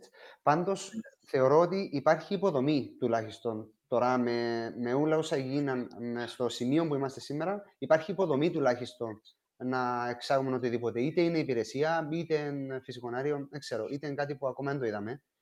Ε, υπάρχει, είναι για με ο τρόπος. Απλά νομίζω ότι θα γεννηθούν ευκαιρίες τώρα τις οποίες ε, οφείλουμε να είμαστε να έχουμε τα μάτια μας ανοιχτά. Εμένα το όνειρο μου και κάτι το οποίο λέω το σε όποτε βρω την ευκαιρία είναι να βρεθεί κάποιος άνθρωπος ο οποίος πραγματικά, πραγματικά και μιλώ για ε, ε, πρωτοβουλίες ιδιωτικές, κάποιο ο οποίος ε, αρέσκει του ή βαστά ε, ε, ένα, χρήματα και επενδύει λίγο στο awareness, να δούμε πώς μπορούμε να γίνουμε τεχνολογικό hub εμείς εδώ στην Κύπρο και τούτο προϋποθέτει εκπαίδευση. Πώς το δηλαδή, εννοείς, πώς το τεχνολογικό; Φίλε, φίλε, εγώ βλέπω το παράδειγμα της Ιρλανδίας, το τι έκαμε πριν 10 χρόνια και παραπάνω, δηλαδή προετοίμασε το έδαφος ούτως ώστε να υποδεχτεί τα HQ των big tech companies και έγινε το ευρωπαϊκό headquarter της Google, του Facebook, ε, του Twitter, του Expedia και το καθεξής. Και ακολούθησε η Πορτογαλία και βλέπουμε και σε άλλες χώρες, Λονδίνο, Γερμανία, οι οποίες εντάξει οι χώρες έχουν τόση ανάγκη επειδή έχουν άλλες ανεπτυγμένες βιομηχανίες. Είδαμε αρκετές χώρες οι οποίοι στραφήκαν προς την κατεύθυνση, δηλαδή να και προετοιμάσουν... Και οι Αραβικές δεν το είχα υπόψη τούτο, ναι. Ναι, ε, ξεκινήσαν τώρα, εντό που έλεγες προηγουμένως, Αντρέα, έχουν πετρέλαιο και χτίζουν υποδομές. Είχαν mm. όμως και καλές ιδέες. Και όπως ε, ξέραν οι μεγάλες οι χώρες, οι πιο οικονομικά εύπορες, να χτίσουν υποδομές για αυτά τα πράγματα, ξαφνικά δημιουργήσαν ε, ένα τεχνολογικό χωριό και βλέπεις ότι χτίσαν ε, πολυκατοικίες για να φιλοξενήσουν σε μεγάλες εταιρείες. Mm-hmm.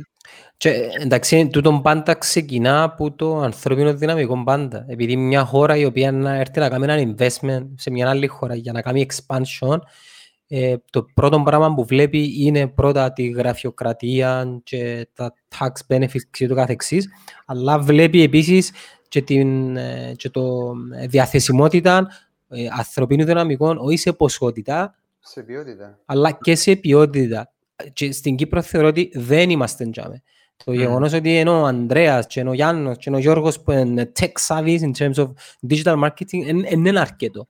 Θέλεις she-use developers, θέλεις she-use προγραμματιστές, θέλεις πάρα πολλά μεγάλα νούμερα για να μπορείς να φιλοξενήσεις στην χώρα και μια χώρα έναν 70-60% να έρθει να, να, το, ε, να, ξέρεις, να γεμώσει τις εργασίας με, με τοπικό, ε, με χώριο εργατικό, εργατικό δυναμικό. Δεν θα έρθει ναι. Google δαμέ και να φέρει 3.000 υπαλλήλους που την, δεν ξέρω εγώ, που την Ευρώπη. Ναι, αλλά το... Η λύση να μην είναι ε, κάποιον τεχνολογικό, μπορεί να είναι κάπου αλλού και ακόμα να μην την είδαμε. Μπορεί να είναι στον αθλητισμό, μπορεί να είναι στην ιατρική. Θεωρώ όμως ότι είναι πάρα πολύ πιθανόν ε, και στην τοποθεσία που είμαστε, αλλά και στο βαθμό που είμαστε και λόγω ποιότητας του κόσμου. Έχουμε πάρα πολλά μεγάλο κομμάτι του πληθυσμού οι οποίοι είναι σπουδασμένοι και έχουμε και αρκετούς οι οποίοι μπορούν να είναι σπίτι σε διάφορα... Ναι, ναι αλλά μπορεί, μπορεί να είναι σπουδασμένοι, αλλά δεν είναι καταρτισμένοι. Δεν είναι καταρτισμένοι, Γιώργο. Σε δουλειές. Ας πούμε και, και πριν που είπες εσύ ότι εν, εν έρθει η Google, ναι να φέρει άτομα μαζί της. Ας πούμε, αν, αν δεις την uh, War Games, ε, φέρνουν κόσμο, ας πούμε, ε, πολλά πιο λίγοι πρέπει παρά, παρά οι ξένοι που, που δουλεύουν μέσα στη War Games, στα headquarters στην Κύπρο. Άρα, για μένα που νομίζω ότι που πρέπει εμείς, σαν κράτος, σαν Κύπρος, να εξειδικευτούμε είναι στην κατάρτιση. Δηλαδή να μπουν, να μπουν best practices.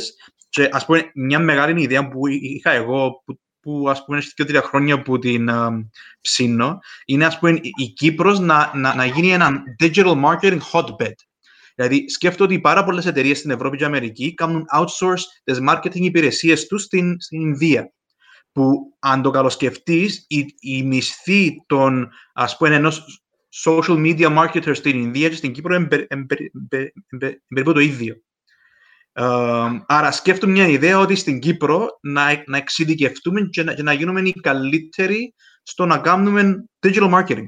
Γιώργο, μα μιλήσεις με κυπριακές εταιρείες οι οποίες ασχολούνται με υπηρεσίες και προϊόντα programming να σου πούσουν ότι okay, βρίσκουμε, για παράδειγμα, Κύπριους programmers, αλλά το επίπεδο είναι πολύ ψηλό. Και δεν μπορούν να αγκάζονται να κάνουν, ε, στρέφονται στην Ελλάδα.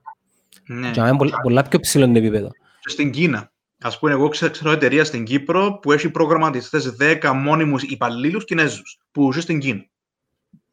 Ναι, τούτο θέλει πραγματικά όραμα και στρατηγική, το οποίο πρέπει να ξεκινήσει εχθές Ναι, για την 7 ετία που είναι να αρκέψει μετά από 7 χρόνια. ναι. Δεν μπορείς ξαφνικά να έρθεις να κάνεις τον Γιώργο και τον Ανδρέα Ένα βιβλίο που και το τον θυκιάσα Γιάννο. το θυκιάσα 100 φορές. Λέγεται Talent is overrated. Και εξηγά ότι υπάρχουν τόποι στον κόσμο που λέγονται hotbeds. Ότι είναι κάποιοι, ας πούμε, ένα χορκό στην Ουκρανία που έφκαλε πέντε ε, άτομα τα οποία πιάσαν χρυ- χρυσό μετάλλιο στους Ολυμπιακούς. Ναι, Και στα πάει- μαθηματικά, ας πούμε. Ε, Ή ας πούμε στη Βραζιλία, για, γιατί οι Βραζιλιάνοι α, είναι οι- ήταν οι καλύτεροι σφαιριστές στη δεκαετία του 70-80.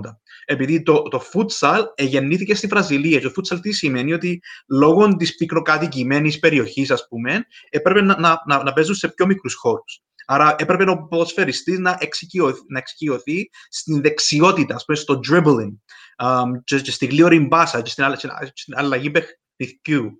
Άρα, λόγω τους, του τρόπου και της ποιότητας της προπόνησης, τσάμε, ευκαιρία πολλά πιο πάνω από το μέσον όρο. Άρα, τού- τούν τα examples είναι στην Κύπρο, πρέπει, ας πούμε, η ιδέα είναι να γίνει hotbed και συνδύασε τις δεξιότητες που κάνει έναν καλό marketeer. Right? Και να το σπάσουμε και να μπουν πολλά λεφτά κάτω και, πολλ, και πολλοί ειδικοί και να γίνει πάρα πολλά έντονο training με ένα, δεκ- με ένα plan 10 χρόνια για να μπορούν, σκέφτομαι το, εν και μόνο marketing, οτιδήποτε, ο, οτιδήποτε είναι το νέο πράγμα ή, ή ό,τι πλάνο έχουμε. Πρέπει να βρεις πρέπει τον σαν- ίσι σου όμως, νομίζω. Δεν μπορείς να τα Έλα, κάνεις όλα. Αλλά σκέφτομαι σαν κράτος να υπάρχει μια εθνική προσπάθεια που ένα πολλά μεγάλο μέρος του πληθυσμού να εξοικειωθεί σε κάτι που πιστεύουμε ακράδαντα ότι θα υπάρχει α- α- α- ανάγκη μέσα στην αγορά Αμ, και, και να υπάρχει και ένα πάθος και ένα εθνικό πάθος ότι είμαστε οι καλύτεροι στον κόσμο στο να κάνουμε τούν το πράγμα. Ε, απλά, ένα- να, α- α- απλά να πω και κάτι το οποίο ε, προσωπική εκτίμηση, έτσι, γιατί μπήκαμε σε βαθιές κουβέντες. Ναι. Υπάρχει έναν developing market δάμε κοντά μας. Και τούτο ονομάζεται Αφρική.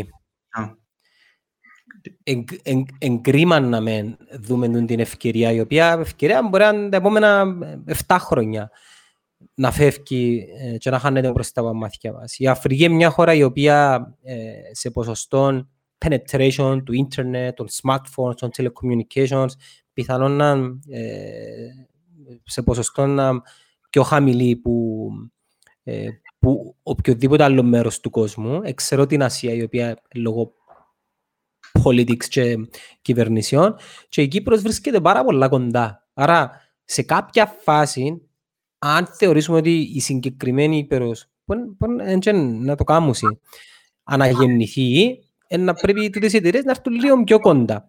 Για τον Α και Β λόγο, πάντα εξαιρούμε το Middle East και, τα, ε, και τις αραβικές χώρες λόγω το, της κατάστασης η οποία επικρατεί με τα ε, πολιτικά τους ε, καθεστώτα, ε, με την ασφάλεια, μ, ακόμα και με τον καιρό. Άρα πού εμπορκούμαστε, πάντα ερχόμαστε πάμε κοντά στην Κύπρο. Και ε, δεν, το εκμεταλλ, δεν το εκμεταλλευόμαστε αυτό το πράγμα. Λέμε η Κύπρος είναι το τρίγωνο ε, τριών ηπείρων και είναι σταυροδρόμι. Οκ, σε τι το εκμεταλλευτήκαμε αυτό το πράγμα; Μόνο Υπάρχουν προβλήματα οι μας. εταιρείες που ξεκινήσαν να δραστηριοποιούνται. Ξέρω αρκετές τουλάχιστον που ε, συμπεριλάβαν και το κομμάτι της Αφρικής μέσα στο. Strategic στην planning. προσπάθεια τους. τους. Ναι. Ναι. Ε, είναι ακόμα πίσω. Πάντως θα είναι πολύ ενδιαφέρον να δούμε πώς ε, η επόμενη μέρα θα μας έβαινε να εξερευνούμε καινούργια πράγματα. Και Ναι, νομίζω ναι. Ένα από τούτο θα. Και από εμάς δεν πρέπει είναι να το πώς κρυφτούμε και το πώς. Ας πούμε, δεν πρέπει να καρτούμε το κράτος. Μπορεί να, ε, με την προσπάθεια μας να επηρεάσουμε το κράτος, αλλά νομίζω είναι μια συλλογική και ατομική παράλληλα προσπάθεια να δούμε ρε κουμπάρε τι μπορούμε να κάνουμε. Ε, αλλά νομίζω σαν Κυπρέοι προσαρμοζούμαστε. Δηλαδή βρίσκουμε τρόπους, είμαστε λίγο έτσι. Έχουμε και ταλέντα, ρε. Έχουμε και ταλέντα τα οποία φεύγουν από την Κύπρο. Έχουμε ε, πολλά ταλαντούχα και αξιόλογα παιδιά νεαρά. Καλή ώρα εσάς, ε- εσ- εσείς οι δυο που είναι στην Κύπρο, αλλά γενικά το σύστημα και ξέρω ότι είναι αλήθεια το που λέω, δεν σας αφήνει ε, ακόμα είτε μέσω πελατών, είτε μέσω ε, του management team του Open School να, να αφήσετε το, το δικό σας το στίγμα σ- ε, στην ανάπτυξη και στο development του, του, του πλαισιού ε, που λέμε. Δεν ξέρω αν θέλει ο Γιώργος έτσι να κάνει έναν καταλητικό σχόλιο. Γύρισα και είδα την ώρα και δεν κατάλαβα πώς πέρασε. Ε, Μία ώρα πέρασε. και δέκα Είδες, λεπτά. Γιώργο, που σου είπα. Η Ε, αλήθεια είναι, περνά γλύωρα η ώρα, ήταν, Ναι. ε, ήταν ενδιαφέρον. Ε, ε, ξεφύγαμε και λίγο που το, που το πιέναμε. Ναι, για να το κάνουμε και λίγο έτσι χρήσιμο. πιο Ήμουν ανάλαφρο. ενδιαφέροντος. Ναι. Τι, κλείσε με ένα σχόλιο. Λοιπόν, απλά για να Ε, επιστρέψω σε, λίγο σε αυτά που λέγαμε προηγουμένως. Ε, είναι για μένα μια περίοδος που είναι μεν δύσκολη, είναι γεμάτη ευκαιρίες, θεωρώ, ιδιαίτερα για μάρκες ε, καταναλωτικές θα δημιουργηθούν νέα δεδομένα τα οποία η ευκαιρία είναι να μπορείς να τα δεις και να τα εκμεταλλευτείς. Απλά θεωρώ ότι χρειάζεται και υπομονή από όλους, αλλά και η κατανόηση ότι τα πράγματα είναι εντελώς διαφορετικά α, από το τι ξέραμε και θα επιστρέψουμε πίσω σε κάτι καινούριο. Σε μια καινούργια φύση εργασία, σε έναν καινούριο τρόπο που γίνονται συναλλαγές, σε έναν καινούριο τρόπο που προμηθευόμαστε τα προϊόντα. Ακόμα θα το δούμε, δεν ξέρω. Ανδρέα μου, εσύ, και να πω κάτι τελευταίο. εγώ. Απλά νομίζω η πανδημία ε, ε, θύμισε μας ότι είμαστε εθνητοί. Α, και πάντα όταν θυμάσαι ότι είσαι εθνητός γίνεσαι και λίγο πιο ταπεινός και λίγο πιο παρόν. Ε, αλλά για μένα πάντα ε, πρέπει να δούμε τα πιο ουσιαστικά. Είναι, είναι μια ευκαιρία να δούμε πιο ουσιαστικά τα πράγματα, να δούμε και τη δουλειά μας πώς να προσαρμοστούμε, ε, αλλά να προσέξουμε τον εαυτό μας και τους γύρω μας και το attitude μας, επειδή δεν μπορούμε εμείς να ελέγξουμε το τι μας γίνεται, το τι γίνεται έξω. Αλλά έχουμε έλεγχο του πώς να, του, του, πώς, του πώς να αντιδράσουμε.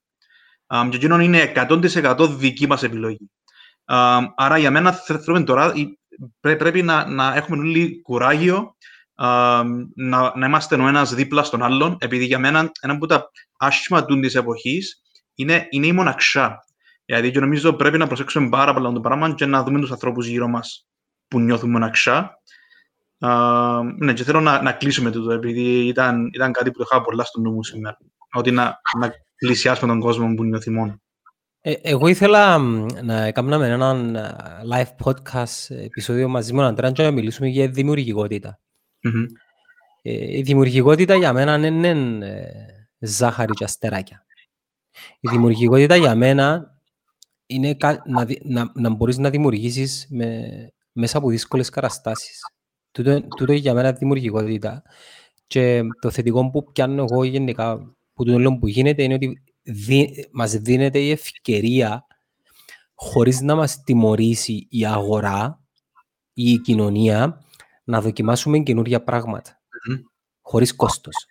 Καταλάβες; Επειδή ο, ο άνθρωπος όταν μπαίνει σε έναν ε, status quo, σε έναν, σε έναν balance, σε ένα flat ε, progress, δεν μπορεί να εξελιχθεί, δεν μπορεί να γίνει καλύτερος. Γίνεται καλύτερος μέσα από τις δύσκολες καταστάσεις. Και τούτη είναι μια δύσκολη κατάσταση η οποία ε, πρέπει να εκμεταλλευτούμε και να πιάσουμε από τα μαγιά για Μμμ. α- να αναγεννηθούμε και προσωπικά και σαν εταιρεία και σαν κοινωνία, αλλά και σαν κράτος. Ε, τούτο είναι το δικό μου το σχόλιο. Ε, Ανδρέα μου, κράτα το με το creativity. Okay. Ε, είμαι πολλά, ε, τελευταία ε, ακούω πάρα πολλά podcast τα οποία ε, πάσχε στο psychology που είναι και ο τομέας του Γιώργου που μιλούν για τη δημιουργικότητα και θα ήθελα σε ένα από τα επόμενα να, έτσι, να κάνουμε την Οκ. κουβέντα μας ε, για τούτο. Γιώργο μου, ευχαριστούμε τον Ανδρέα που σε έφερε και ευχαριστούμε εσένα που ήρθες και αποδέχτηκες. Σας ευχαριστώ πάρα πολύ για την κουβέντα. Ήταν ε, ενδιαφέρον. Καλή συνέχεια, κάμε μας like στο Facebook, κάμε μας follow στο netcast, κάμε subscribe στο YouTube, κάμε connect μαζί μας στο linkedin, κάμε μας follow up στο tiktok και ακολούθα μας και στις ηχητικές πλατφόρμες του netcast. Ε, για σένα που λέω, ρε, και λαλό για τον κόσμο τώρα, ε, για σένα που λέω. Ε, είναι- σε ευχαριστώ πολύ που το σημειώνεις. Ε, κα- Καλή συνέχεια, καλή Καλό συνέχεια, βράδυ. καλή νύχτα, bye.